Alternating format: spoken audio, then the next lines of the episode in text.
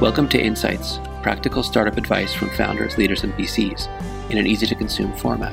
This podcast is created by Angular Ventures, a full stack, pre A VC firm that backs early stage enterprise and deep tech companies from Europe or Israel that are targeting global category leadership, an emphasis on the US market from day one. These podcasts are taped virtually with a live audience. To join an upcoming session or learn more about the firm and how we operate, find us at angularventures.com. Hi, everyone. Hi, Stan. Hi, Gil. Hey, Anne. Hey, Hi, Stan. Anne. Well, you thank go. you all so much for joining us after a very wild weekend. We are very happy to be here with Stan. He's going to be talking about the evolution of Collibra's product and positioning and how they created a category. Hey, Stan. So th- first of all, thanks so much for doing this. We really appreciate it. So you're one of the founders of Collibra, if I'm not mistaken, and you currently lead Collibra's data office. Stan is responsible for overall data strategy, data infrastructure, and translating internal learnings into value for customers and partners. He's also the product evangelist, driving future innovation. Previously, Stan launched various departments within Calibra, including product, pre-sales, post-sales, partnerships, marketplace, and research and education. So very broad view of the company all of its various activities. Collibra was founded in Brussels in 2008 by four founders and raised a total of nearly $600 million from a tier one list of investors, including Index, Iconic, Battery, Capital G, which is Google's venture capital firm, and Sequoia. The company's a leader in the data intelligence category, providing a range of tooling that are part of the modern data stack. And we'll talk about what all that means. But that includes data quality and observability, data governance, data cataloging, and data lineage. Most recently, the company was valued at five and a quarter billion dollars. Collibra works with over 500 global enterprises, including seven of the 10 largest pharmaceutical companies, 70% mm-hmm. of the largest US banks. Maybe we can talk about banking a bit and several of the world's largest retailers. Currently, the company operates in the US, Australia, Belgium, France, the UK, and Poland. So this is really, truly a European born global enterprise category killer. Angular, unfortunately, has no official relationship with this company, but it is a phenomenal success story. And we're super excited to have Stan here. We know that a lot of you are probably focused on uh, Silicon Valley Bank and the fallout and the meltdown in the global banking sector, but I think it'd be fun to have a conversation that's not about banking in too much detail. So Stan, where I wanted to start is today, if you go to the Collibra website, you guys have a suite of products. But my question is, what was the first product and what was the company's founding insight? What did you guys see about where data ops was headed that the rest of the market didn't understand? Thanks for the introduction. When you see the list of all the things you've done over 15 years, and when you hear the list of all the things that the company is doing, it's a long list. But don't forget, we've been doing this for really nearly 15 years. And if you go back all the way to 2008, where we started, really we started even a year ago because it took us three years to, to start the company. We were very young at that time. And what we originally started out with, with the four founders, and then added another founder, uh, Benny, about a year later, because we realized, wait a moment, maybe our team isn't as complete as we had thought it was. But originally, our position that we took in the market was a semantic data integration position. And then we had to pivot a little bit. Uh, and the pivots that we did, and we can elaborate on the pivoting thing, of course, but the pivot that we did was towards also where we came from, right? We came from a university. We're a spin-off from the, Free University of Brussels. We essentially started with the product that would be called the Business Semantics Glossary. So the word semantics is very important there and the word business as well. Glossary, of course, as well. Still misunderstood by most people. And from that position and from our history and from the trends in the market at that time, we moved that to what is currently described as the data intelligence cloud. But in those early days, we would call it the business semantics glossary was part of the data governance right? So the data governance center was really a suite, if you will. And the data intelligence cloud is now more of a cloud service with a lot of components in it. But originally, if we go back to those early days and we skip the semantic data integration bit for just a second, uh, then it would be the business semantics glossary as part of the data governance center, DGC, as we still call it. What is or what was a business semantics glossary? It's not a term that I've heard before. Can you explain what that product and how you guys reached the insight that was going to be the MVP? Because founders are always talking about MVP, MVP, MVP. How did you guys come to that conclusion that this product was both small enough that you guys could build it, but big enough that it would be valuable for customers?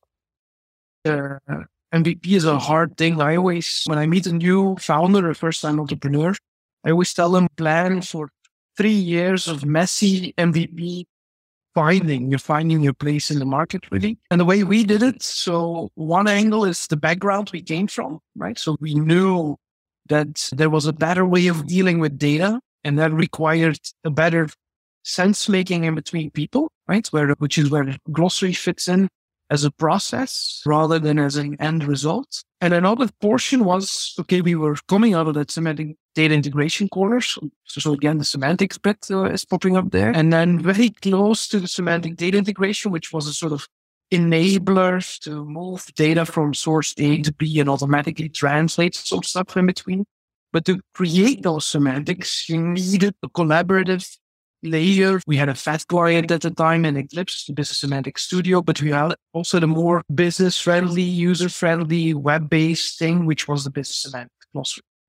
Uh, and as to how we found that, again, so we have the angle of uh, us our history and already being in market, starting the company in 2008. But then we really started the way that anybody would start, which is let's put something together in the short time that we still have. And I think we started with a very early stage prototype that was even built on top of some wiki platform at that time, which allowed us to very quickly put something out there in the hands of users, if you will, and very quickly iterate on it. Right. And using that approach, we were able to lock down pretty quickly. Okay, this is where it's going to go. This is where we will get value.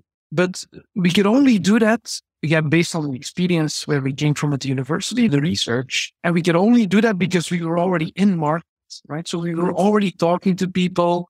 We were already engaging with them. We already had their interest around the semantics fit. So we were already in a place where we could throw something new in the mix and then them, what do you think about this? Maybe that's better, right? So we already had that initial contact with a number of users. But then from that point, to say that was an MVP is a big word from that point, we still had a whole journey to make, finding, you know, more of those early stage prospects, customers in, in enough industries with enough use cases around it to really test. Is this something that's only for that one prospect we're talking to, or can we find right. a handful that want to get behind? Just to make sure, and I, I, I apologize for forcing you to go slowly here, but what exactly is a business semantic glossary? Like, how did you explain that to customers back then. They always they had databases, they were running queries, they were piping those queries into dashboards and tools and analytics, right? You know, they, they were using their databases, right? They were getting data out. You show up and say, I've got a business semantics glossary. Did they say, Oh, thank God I've been looking for one of those? Or did you have to explain to them what it was and, and what exactly is it? The moment in time when people come to you and say, I've been looking for one of those, the moment you're already way past the MVP. I know. That's, that's why I'm asking. This is where so, you want to get. So what is it? Like, what uh, was it? Uh, in the markets, people already had business glossaries. That concept already existed, but it's and still exists today. But it's typically seen by ninety nine point ninety nine nine nine percent of the world as a list of terms that are important to your business, like ARR, um, and a whole so bunch. Was it was it literally a table of term and then definition in English? Is that what it is? That what a business glossary? Yeah. Terms and definitions. That's what a business glossary is. But because we had that semantics background, and there's a lot of semantics lovers out there in the world. We knew that the business glossary as a list of terms and definitions is not something anyone really needs. The semantics bit is that, okay, there's the taxonomy that like certain of your business terms have a hierarchy to them. And then if you go a step further in the semantics, you end up in ontologies. For example, there's relations between those business terms as well. So a lot of those semantics components are still in our software in some way, but we did realize also with that semantics has a little bit of a gonad thing to it, right? The people who practice semantics really love semantics, but that doesn't mean everyone else in the organization is that big of a fan to go all that deep on the semantics topic. So it's still in there, like those taxonomies and whatnot, but we went to a broader audience from that first, let's say, batch of semantics lovers. So presumably your product, like you would go to a customer and you would say you need a, a more advanced business semantics glossary than the file, the static file that you have that some person in your team who loves semantics is editing all the time. Is that what? And then there's benefits that they could get if they upgraded, right? Because I'm assuming customers, like some of them probably didn't have that and most of them probably had it. And they probably, their default response would have been, well, I already have one. I've got this file. I can show it to you, right? Why do I need to well, pay this is, another one of these, right? This is where we started to notice in the market, okay, they have something, but what they had was attached to their data management platforms. So typically you would find it around an ETL platform, like an Informatica, PowerCenter, or an IBM DataStage, for example, right? What we today call data pipeline software, the data potato, right? But essentially those tools were built for technical audiences. And what we noticed is that sense making amongst people is a business activity. They have the knowledge about what a metric means and how it's calculated, for example. So they needed to upgrade. And the software that they had didn't allow them, even from a user interface point of view, to go to the IT people in the companies and our customers. They were not able to go to their business stakeholders because they were putting a tool in front of them that just didn't resonate with them. And in our case, we put something in front of them that did make sense. Oh, so I can just click this approve button. Oh, so I can just put my picture there and then I know I'm the owner for this data set. So it sounds like the insight, part of the insight was, but please tell me if I'm getting this right. Part of the original insight was you've got this thing called a business semantic glossary, which is useful, right? But that it would be even more useful if business people who are not data people can interact with it. And that Collibra made it mm-hmm. possible for collaboration to start to happen between the consumers of this data and therefore the ultimate beneficiaries of having a glossary and the data ops people or IT ops people who were messing around with the data, but needed the business glossary to know what they were talking about. And yes, exactly. Right? Organizations needed to have ownership around data established on the business side. And they looked to us as the only possible way tool that they could put in front of the business to try and get them on board. How did you communicate the value of that thing to customers, right? How did you think about pricing? How did you communicate the value? Presumably customers would want to get 5x or 10x ROI on this. So what were you charging and how are they, how are you justifying that pricing? Well, in the very early days, you get whatever you can get, right? So if we skip that data integration bit for a second and we focus on the data governance center uh, position we read, so we're a few years into Collibra already, about two to three years. And in those early days, pricing wise, you're looking at five figures, whatever we could get essentially, because we had no name, we had no brand, we had no, not a lot of customers. We were very early in those days data governance didn't like the traction on it hadn't started yet. It only came after 2012 to 2014, I would say. But essentially, we did notice that some uh, customers in the market, like for example, back in those days, HSBC, they had these one HSBC initiatives. So these large enterprises, they were always trying to get, okay, we want to get to one definition of customer, for example, right? Or if we speak about ERR, we want it to mean the same thing across the whole organization. So those projects already did exist in certain organizations who had a lot of regulatory pressures, maybe, or very complex information or very complex organizations. Typically larger enterprise, typically like financial services, pharmaceuticals, for example. And those were already doing those things. So they were looking for something and we were the only thing they could find that gave them an answer uh, at that time. And was it that collaboration with the business users that was the key selling of this MVP? Was that the thing? Yeah, that was definitely a key selling point. Definitely. I'm just curious how you translated that selling point into ROI, right? Was it you could you can avoid meetings? Was it that you can avoid mistakes? Was it that you can avoid regulatory scrutiny? Like, why should I pay you 50K for this? Is it because like how am I going to explain that to the CFO of why we need to do this? Why can't I just use the so, old file we had before? Well, there was definitely because those files didn't exist or they were long out of date and they would not creating engagement. It was just a dead file, a static file. Uh, but essentially, there's an efficiency play that was possible, right? For example, you have so many analysts across your organization, and all of them are spending so much time doing that, you know, looking for data, trying to figure it out what it means. And by putting this in place, you can make them 10, 20, 30, whatever percentage more efficient, thereby saving them this many hours leading to that many dollars or euros. But it was even, it was even better. Like the efficiency, I would say was a baseline. For example, one of the cases that we saw and that's still relevant today is you had this proliferation of self-service BI, right? The Tableaus, the Qliks, and now the Lookers and the Power BIs, all of that stuff put a lot of the visualization reporting capability in the hands of a lot of users. So now every department, every silo in an organization could come up with that customer dashboard, right? Whereby a CIO would then ask, well, how many customers do we have?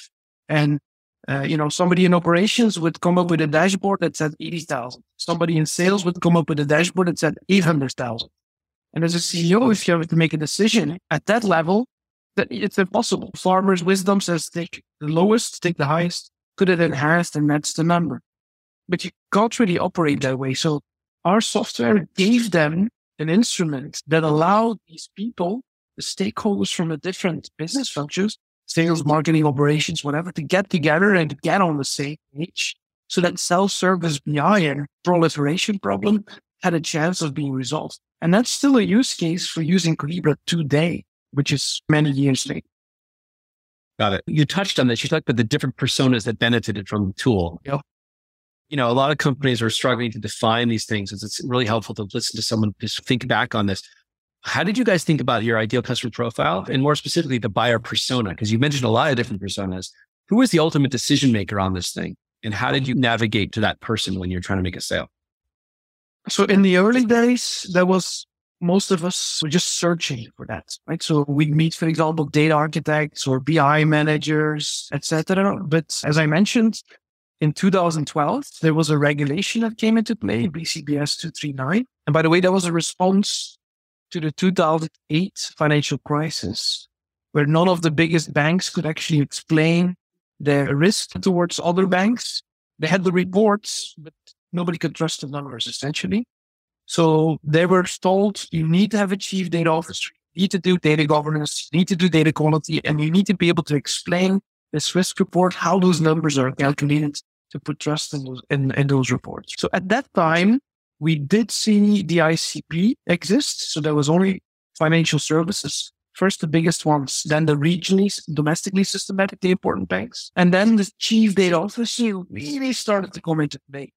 So as a main buying persona around 2012, you're looking at maybe, I don't know, 20 chief data officers worldwide, but those became our target. And those programs were exactly what our software could offer a solution for. And that was even more than just an efficiency play, right? Because at that time, what happened was people were looking at data governance, which is the, the smaller version of the bigger data intelligence category. We grew it, if you will. We'll get back to that. And essentially, at that time, people looked at data governance and they said, oh, this is a people and process problem. Software cannot solve it. This is a people and process problem, which is the same as saying, well, CRM is also a people and process problem. But if you want to solve it at scale, you need a system of engagement for that specific asset. And the same thing came true for data governance, right? People were saying it's people and process problem. We cannot solve it. And then Collibra came on the market with, hey, we have a software that allows you to actually run this people and process problem at scale in your organization. And for the first time, and I saw it in many people's eyes, you know, when the eyes light up in the meeting, this really happened. So there were a lot of consultants in the room, and some were even sitting on the window sill because they were probably junior analysts. Were, there wasn't even a chair for them. And then you would have some banking people around the room, and they would literally role play the people and process aspect of being a data steward and doing data governance thing on paper. Whereas I was sitting in that meeting and I would just make the workflow immediately inside the software at the same time they were doing it on paper. Then I would just turn around the screen and show them the buttons that they could now click. And for those business stakeholders in the room, it started to make sense. Okay, for me to execute on data governance or data responsibilities, all I got to do is click this approve button or do this thing and that thing. And then it started to resonate with them. Otherwise, data governance was a very abstract, conceptual thing, and nobody could really figure out, okay, what are you actually expecting of me? And how should I execute on those responsibilities? So we made it come alive. ICP at that time, financial services, biggest ones, then smaller ones. And then around 2014, we essentially fanned out, right? Those programs and the role went into all industries. And so we started to expand our TAM from financial services to pharmaceuticals, telco, government, utilities, and now these data programs are everywhere. That's awesome. So we actually got a great question from Meg Porter. She's the head of product and design at Vault Platform, which is actually uh, one of our portfolio companies of ours. They're a terrific company. And she's asking, what did the evolution feel like along the way? Who within the business led the positioning discussions? and pricing discussions in the team. Did you find product led discussions where were the biggest frictions in storming and norming the product story? This is a lot of questions in one go. I don't know if I'll remember them all, but Well, All let's- right, let's- so- they're, they're all really good. Thank you for the question, Meg, and indeed good company. What did the evolution feel like? I can start with an easily. It's looking back at it, it's all clear and you can apply a rationale on it and logic. This is how we did it. But in the moment itself, it felt very messy. You know, and uh, it- there's because you're you're lacking a lot of information. You're in this fog of war. You don't have a complete view of the market. You don't have tens or even hundreds of customers that you can go ask about.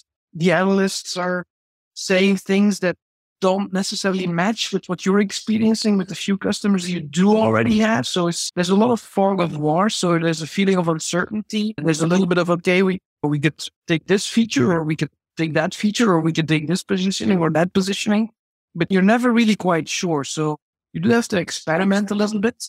And I do remember that as a founding team or as a management team at that time, do also have to come together and duke it out a little bit, right? Because as you as a company don't have a full view of the market, but you as an individual or a founder or a management member, you also don't have a full view, right? So I would be doing certain meetings or have certain conversations or certain trade shows or whatnot.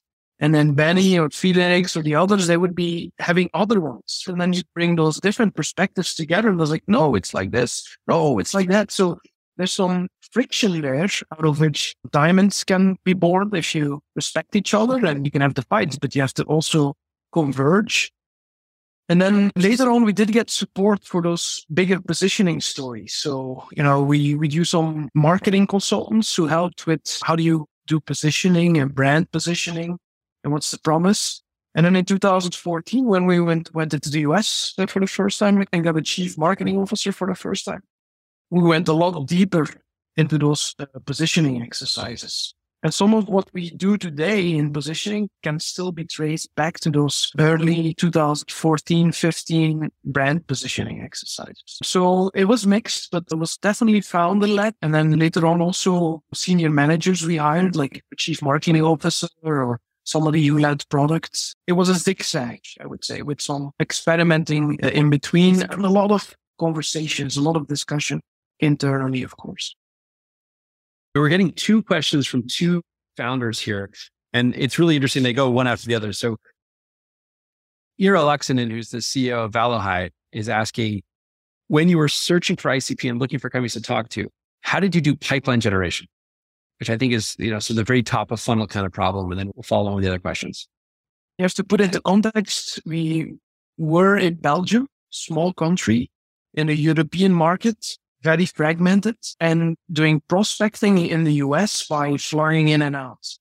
We did that for five years, whereby we would be away from home more during those five years than we would be home. So a lot of experimentation to it, but ultimately our lead generation was done over, I think, four areas. So we'd have our website, we'd have some online webinars, which wasn't that big of a thing at that time. It was the time of GoToMeeting, all you can meet. And then we'd have some trade shows. We did a lot of trade shows as well, which you have a lot more in the US compared to Europe. It's really fragmented. You know, you have to go to a French trade show, speak French, and you have to go to a German trade show and bring out your best German. Fortunately, we speak all the languages in Europe, obviously, right? But it's a lot more fragmented in Europe than it was in the United States. I would say, in the United States, they're more ads in terms of setting up a new trade show for a new topic.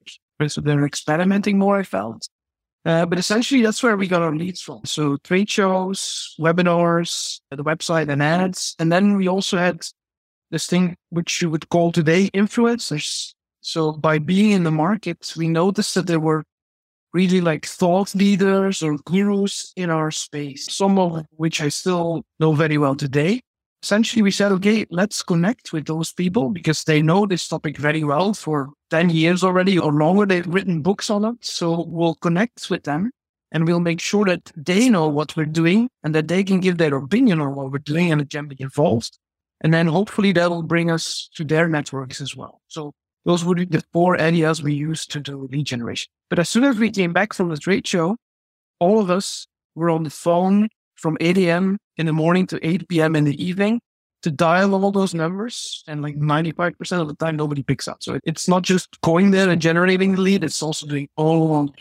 I'd love to follow up on that a little bit because some of the things you mentioned were active. So like influencers and trade shows, that's kind of like active, like going out there. Either someone else is talking to the market and talk, telling people about you, or you're at a trade show and you're trying to get as many business cards as you can and trying to follow up. And, you know, a lot of companies that we work with, those are good strategies. And those leads, as you say, 5% response rate is phenomenal if you can get that going, right? Yeah. Exactly. Um, so some other things you described, you talked about websites, webinars, those kind of things. Those are passive, right? Were you were you buying advertising? How are you driving people to your webinars? The webinars oftentimes were organized by certain channels already. So you have people who organize trade shows like Enterprise Data World, for example, in the US. And they'd also have maybe an online component or a trade magazine, informationmanagement.com or something like that. And then they'd host webinars. So uh, some of these webinars, you could just quote unquote buy them and then they would guarantee like 400 leads or something. Awesome. So we got a great question from Yaniv Ben Hemo, who is the CEO of Memphis.dev. They're a modern data pipeline company. And he was asking, what was the play or motion or pressure points you used that brought cold targets to the first meeting?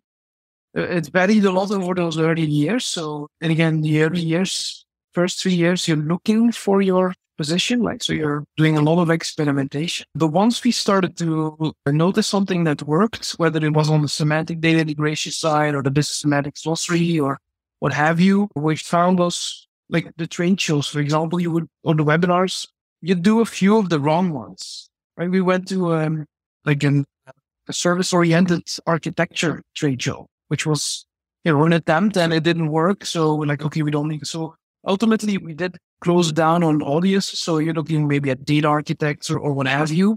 And then you learned for those people what they cared about. For example, for a data architect, it would be, oh, enterprise conceptual model or the enterprise logical model, right? So you would have uh, a talk track around that. For a chief data officer, was more about you need to get your ownership established and get the business users involved and so on and so forth. So you learned by being in market, by being on those webinars, by being on those trade shows, you'd have a lot of time to really, okay, this didn't work. Let me try something else. This didn't work. Oh, this seems to, okay, eyes like, right? So you have a lot of instant feedback to try things out, but you got to try them out. Nice. So we have another great question from an audience member. Ari Helyaka from Helsinki is asking, before finding the pricing model and structure that you're using today, what were some of the big lessons about it you had to learn the hard way over the years?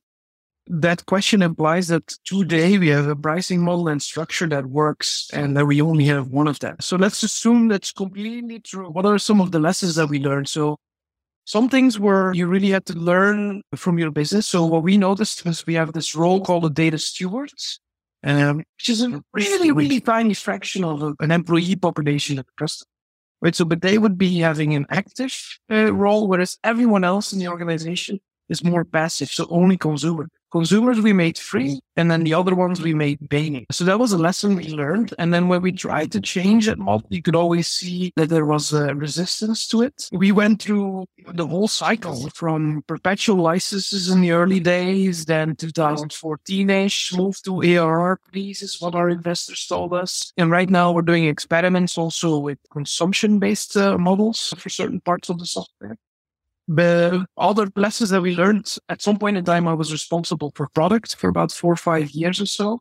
So I did a pricing model change myself, big exercise. And then we'd have one of our sales leaders who was experienced and he said, well, Stan, whatever new model you're going to come up with, make sure, first of all, that salespeople have been involved in it. Some you, you wanted to give your opinion, not all of them, but you want to get collect some feedback from them. And he said, whatever you're doing, just leave the existing customers with the existing pricing model, leave them alone. Don't bother trying to change them. Of course, I have the model for changing it. It'll be fine. We'll try it once and then roll it out to the others. And he was right. I shouldn't have bothered, but we did. And then we lost a lot of time with that.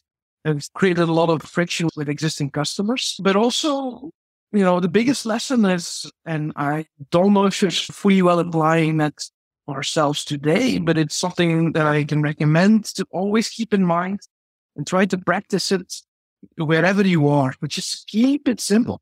People love a simple pricing model. But from, I don't know, maybe it's in our nature. Then we have to come up with like sophisticated, smart things with a lot of checkboxes and columns and then certain features that are included or not included. Keep it simple. People love simple pricing models. If I buy a phone, I don't want to have to build out a decision tree, uh, hire an expert to tell me what phone I need and what price I should be paying. I want a simple model. So I would say lessons are don't be afraid to experiment. And when you're making new licensing models, consider where you could just grandfather existing contracts and let them evolve more naturally over a number of years to a new licensing model rather than trying to force it down their throats. And also keep it simple. Just keep it simple. And then last lesson, maybe it is strategic. Pricing, especially in the early days, it's so strategic because it's what comes into your company. Really treat it strategically and then sit the responsibility not with an employee you just hired. Yes, keep it close to your founder or CEO or chief product chest, I would say. Was, was it about changing the pricing structure or was it just about finding a way to charge more for the same thing? It's not necessarily about charging more, although you always want to find ways to charge more. Almost every company I've ever worked with at the very early stages is very deliberately, knowingly or unknowingly, they are deliberately undercharging for their product because they want to get in. Right. Right. And at some point you reach a maturity point, you're like, okay, I now need to start charging the real price. And that's super hard for founders to make that transition. Is that what you were talking about? Or is it just like you're pricing wrong and you had to price differently because the pricing was illogical?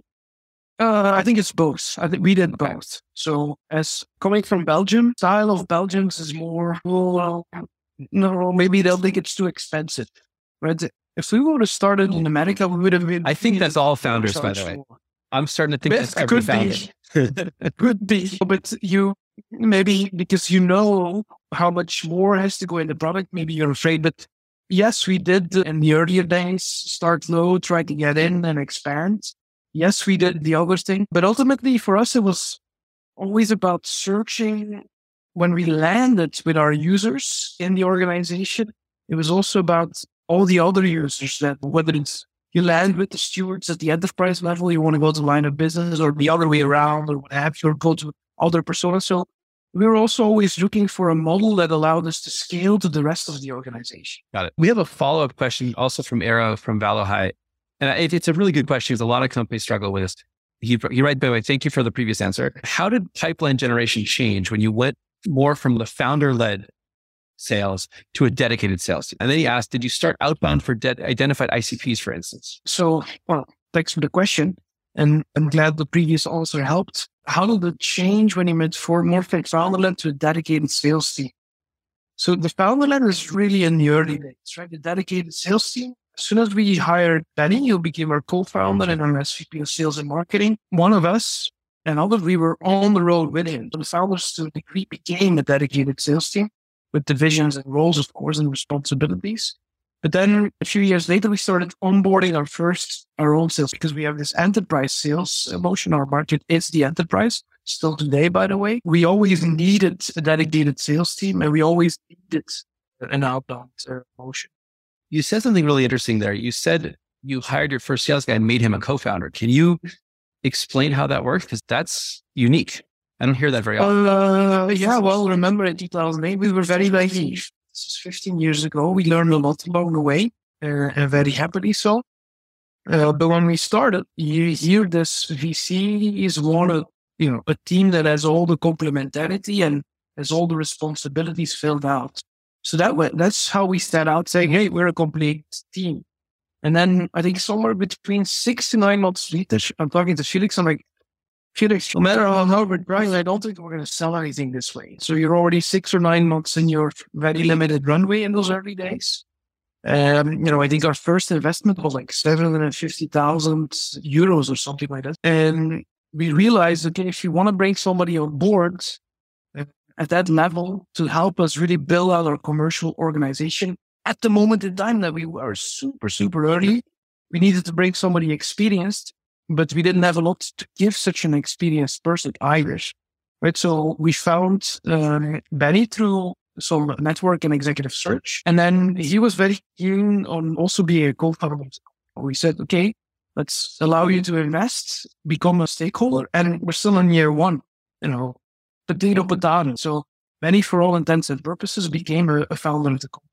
It's super smart. I, I often find myself telling founders like, you might have a missing co-founder. And it sounds like you felt like you did have a missing co-founder and you found, which is that's correct. Yeah, it's correct. amazing. But we were open-minded enough when we had those conversations between ourselves to realize that, right? Because we might as well have been stubborn to and say, no, we don't need anybody. We can handle this ourselves, or we just need to put some BDRs on it and then solve the problem. We were open-minded enough to realize we have a significant problem that we need to solve. And through the guidance of our experienced board at that time, also, they helped us navigate to the right type of profile. But it's a, there's a funny story about gut feeling this skill that you love. And for the people on, uh, in the audience as well. So we went through an executive search finding different candidates. And the amount of candidates you're going to find as an early stage enterprise software company in Belgium with nothing, right? Nothing that's speaking in your favor. You're not necessarily going to find a lot of them, right? It's because, first of all, Belgium is the big market for those profiles in the first place with international experience. But then we got those candidates and you're doing all the interviews. Now time is also passing by and you're seeing that runway take away. It's like you're getting nervous, right? Because as soon as that person starts, they still need to start building our pipeline and everything, right? So it's, it's only started when they join. So we found a candidate that seemed really good, went through interviews, went to interviews with our board. We went to lunches and dinners with them. And then at the end, with that specific candidate, all on paper looks really good. And then the interviews, everybody liked him. But I said to the co-founders, I don't know. My gut is telling me no. And everybody's stressed out, frustrated. Like, oh, look at Stan with his problems all the time. And his, can you explain why? No, you can't explain why. It's a gut feel. I don't feel like this is the person that will be good for us. I can't explain it other than the gut feel feeling. And unfortunately, we were on the same page and we said, okay, let's not do it right? And then after that, we kept searching. So again, mm-hmm. time, nail biting, all that stuff. And then we found and came across Benny, and then Benny was the one who didn't make it happen for us. But if it wasn't for that gut feel, we would have gone with the other person, and that wouldn't have made the success. Quite confident. So trusting your gut is, I think, really important. And it kind of segues nicely into the next question we have for you, is can you speak a little bit about Collibra's company culture and how it contributes to the success of the business? And I guess one aspect would be being able to trust your gut and others willing to take that leap of faith with you. But can you talk about other aspects? Yes, yes. And we do have a whole list of our values right now. And I just see that I list them correctly. So we wrote them down, right, on the culture because the company is now 1,200 people or something like that. And especially in a remote world as we are today, can't always see and experience everybody face to face, right? So gut feeling translates a lot harder over a Zoom. In. But essentially, as the company grows fast, you do need to get more deliberate and write down those values. So for us, that became one Collibra. No matter where you are, we are all working with each other for the customer. Our work matters, right? Even if you're writing only a piece of documentation or fixing a small bug or being a new BDR, it all matters for us. Being the customer's champion, and I'm going to come back to that one and bring it back to our origins, where our culture came from, maybe. Being open, direct, and kind also. So I was always very open. I was always very kind. Maybe in the earlier days, I wasn't necessarily always, so I was open and direct, but not always kind, right? So I learned it helps a lot better if you're a little bit kind when you're dealing with other people. Embrace and drive change is another one. Since 2010, 12, Collibra has always been a different company every year, this year included. So people have to be able to deal with a lot of change because our market is changing. We're growing. Change is inevitable. And then leading with confidence is also one of our values. So, you know, we wrote them down and we're constantly still disseminating them. And culture is lived, right? So if you're seeing somebody do the wrong thing, do a non one Collibra thing, you should call it out immediately, right? So otherwise it perpetuates and you have to try and maintain it as the company grows. I'm going to come back to that be the customer's champion. Culture is really ingrained in, in yourself and your actions. So I remember we were at the university and we were doing research around semantics. Now, 95% of the world's population looked at semantics like Tim Berners-Lee, semantic web, RDF, and all, and all of that stuff. And the research we did was with something else. So whenever we tried to publish papers, it was always the wall in our face again because we weren't following like the mainstream semantics lovers, right? So we did it slightly differently, but we, we thought we were doing it the right way. So there was a lot of that salmon swimming upstream kind of thing that we had that we still have today at Collibra in our market. Because the chief data officer, when they started to come into play, they were a new executive role. And no matter if they were giving the role with a lot of budget or a little budget, it's a new leadership role. So they get political battles, change management battles, they get budget constraints, what have you. So they, in their organizations, are data change agents. They have to be champions of data in their own company still today, right? Still today. And that was perfect for us because we were in our culture that salmon swimming upstream kind of thing was inside of us. We always were used to having to do things in a bit of a harder way than following the mainstream what others were doing. Because even today, what Collibra does is not what other people say data intelligence is. We like, this is what it is. And we know what it is because we've been seeing it and we know it's the right thing. And even today, people look at data intelligence and see something else that we always see. So that being the customer's champion is, it goes all the way to being a salmon that swims upstream. Cool. I've got some questions on go to market, but I also want to make sure we touch on, on on the modern data stack. And I think it'd be interesting to change gears a little bit to talk about that. And I think a lot of the people on the call or that will listen to this will have a lot of opinions about the modern data stack. Some people will not. So let's just start by defining that. What is meant by the modern data stack? Like a short answer. Then I've got hopefully a more interesting question for you. So what does the phrase modern data stack mean to you? Well, you know, it's, it's one of those there's a lot of buttons to push. You know, you'll find a lot of buttons pushing or gives you opinions, but essentially there is some aspect of the modern data stack being innovation. There is some aspect of the modern data stack being trying to be different from what exists today. Let me preface this a little bit. We've been in this market for 15 years. So we've seen old school data warehouses and ETL. We've seen NoSQL come, go, stay, right? We've seen the cloud data, the data platforms, the Hadoop, Hortonworks, Cloudera, MapR that were going to change the world. And then we saw everything move into the cloud. All of that had, has happened over the past 15 years and is still happening today. So that modern data stack, data stack aspect, so there are components that are, that make sense. There's a cloud data warehouse now. You're doing ingestion, copy pasting from your CRM application directly into your warehouse where you have the raw data zone you have things like reverse ETL. So there are technological innovations in the modern data stack, but there's also just marketing budgets, I would say, from startups that are trying to say, we're not that Hadoop stack. We're not that cloud stack, but we're a new piece that fits in there and we're a modern data stack. And I would say be cautious because already the modern data stack is becoming a little bit old. They first came out with that terminology a couple of years ago. I can guarantee you five years from now, it might not look that modern anymore. And especially if you look into large enterprise, modern for them is they chase every new shiny toy.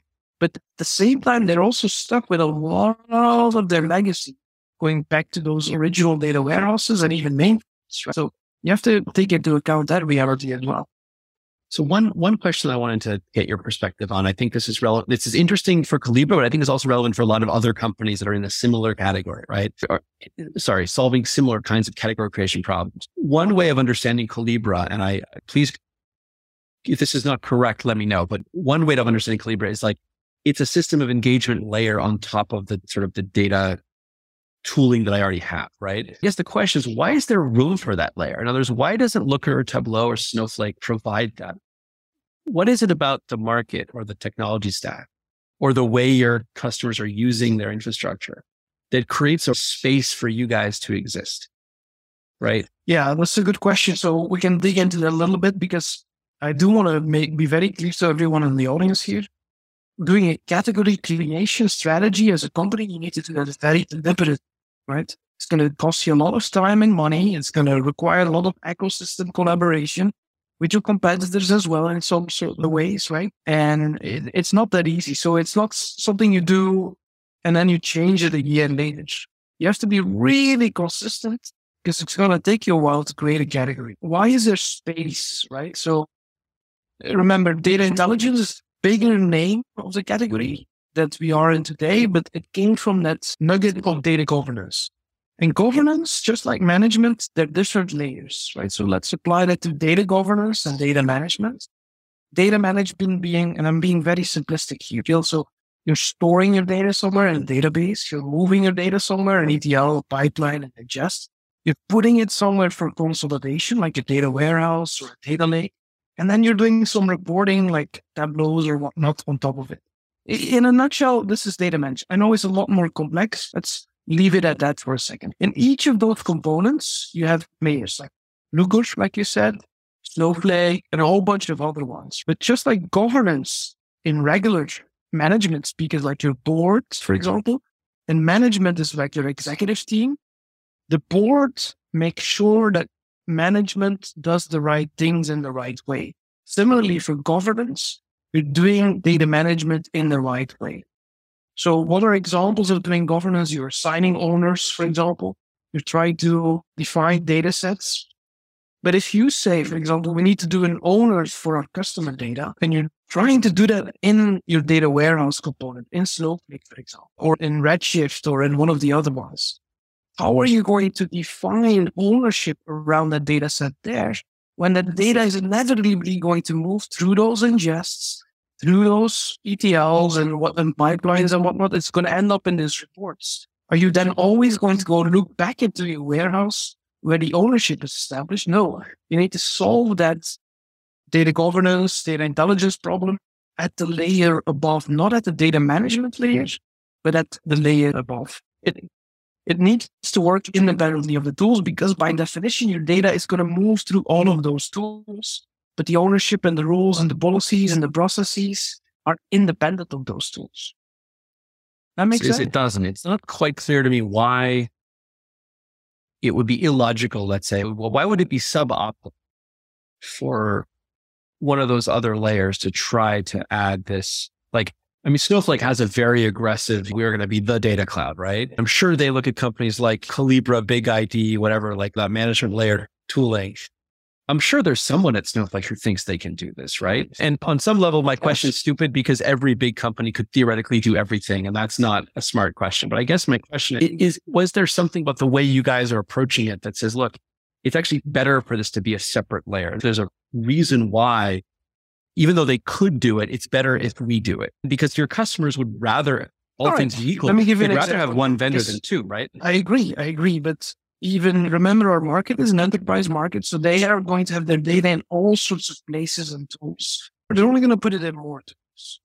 But think, for example, of something easy like you requesting access to data or you're trying to find data in a catalog, right? You're requesting access to data and the data is sitting in Snowflake. That's fine. But the data is also sitting in those other places. Does that mean that I should ask for access to that data in all of those places? I have to ask for access in Snowflake and in Looker and in all of those other places. Or is there a place on top where I can just go in the catalog and not, hey, I want access to customer data. And then it sorts that out across the different places where your data is being stored. So there is a need for a separate layer that a single vendor, even the big ones. Like there's no company in the world that says, okay, I have all of my data in Microsoft, for example, even in those big players, at least at the enterprise level, right? I have all my data in SAP. No, these large enterprises have data in many different big vendors. So one of those vendors cannot solve it outside of their own silo of their own technology because they need also integration and collaboration with those other vendors. And that's not even in their interest to build that. I think there's a strong case for governance tooling to be an independent category. I think that makes sense. One final question. We're almost at time, but I want to ask you, and in the three minutes we have left, the hottest thing in the world right now is LLMs and advanced AI tooling. I don't think this is much of a threat to where you guys are right now, given what you do, but I do wonder what do you think the impact of those toolings, of those capabilities are over the long run on the enterprise data stack in, in, in, specific, given that if you look at a lot of companies that, you know, that we've backed and have made a lot of money for a lot of people and done really well, a lot of what they were trying to do is you pull data out of wherever it is, make some sense of it, and then present it back to people in some useful way. Maybe you do an action, maybe a human does an action, but there was a, that was difficult to do, right? Connecting all that data, making sense of it, analyzing it, running all those algorithms, doing all that synthesis, and then presenting it in a coherent way and reaching the right conclusions. At least theoretically, and for that you had to understand all this piping and work, right? At least theoretically, some of these sort of very complicated AI models are getting to the point where maybe you could do that automatically. In other words, if you just point the model, maybe not today, but maybe in a year or two years or three years, just point the model at all the APIs and all the data sets, and it will just be able to answer any question. Does that change the way companies will think about what their data stack should look like and how to think about it? When you won't need, when a lot of the work that we've all been doing to build tooling that did a lot of this stuff is going to be much easier to build? Or is that just a naive view? I'm hopeful that what you're saying will come through at some point in time, right? That you know, some of those exciting things we're starting to see come out of the woodworks now, like a ChatGPT for text or like a stable diffusion for images.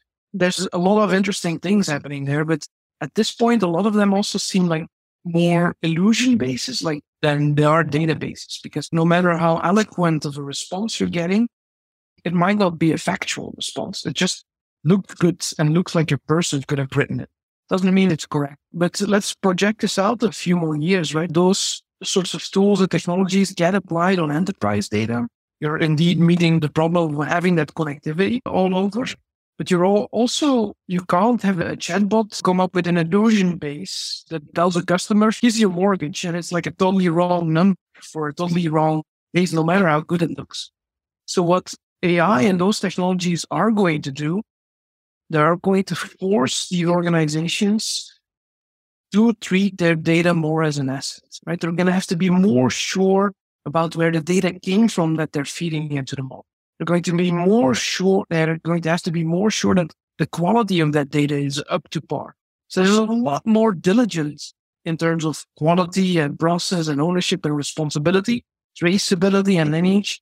They're going to have to be a lot more diligent about that if they want that AI to work for their customers without necessarily turning into like a racist or saying the wrong thing. So it will put a lot more pressure. And the other thing that's going to happen, in my view, is that the regulators, you're already starting to see that happen. If the organizations don't do it themselves, the regulators will say, whatever fancy algorithm you're using, you're going to have to prove to me that, for example, there's no bias in there, right? And then uh, that you're giving us correct answers to your customers and that privacy is guaranteed and so on and so forth. So in my view, all of the AI stuff is super exciting and will force organizations to be a lot more diligent about their data assets. So for the next 10 years, I think it's going to be exciting in data land. That's for sure. Stan, thank you so much for doing this. I know we had a last minute change due to flight issues on my side. So I really appreciate it and I really appreciate the quality of the conversation and the candor and the honesty and the perspective into the early days of Collibra and the future of data. So thank you so much for making the time. Really appreciate it. Thanks for having me over, Gil. And good luck to everyone on the call. Thank you so and much. Choose your bank wisely. thank you.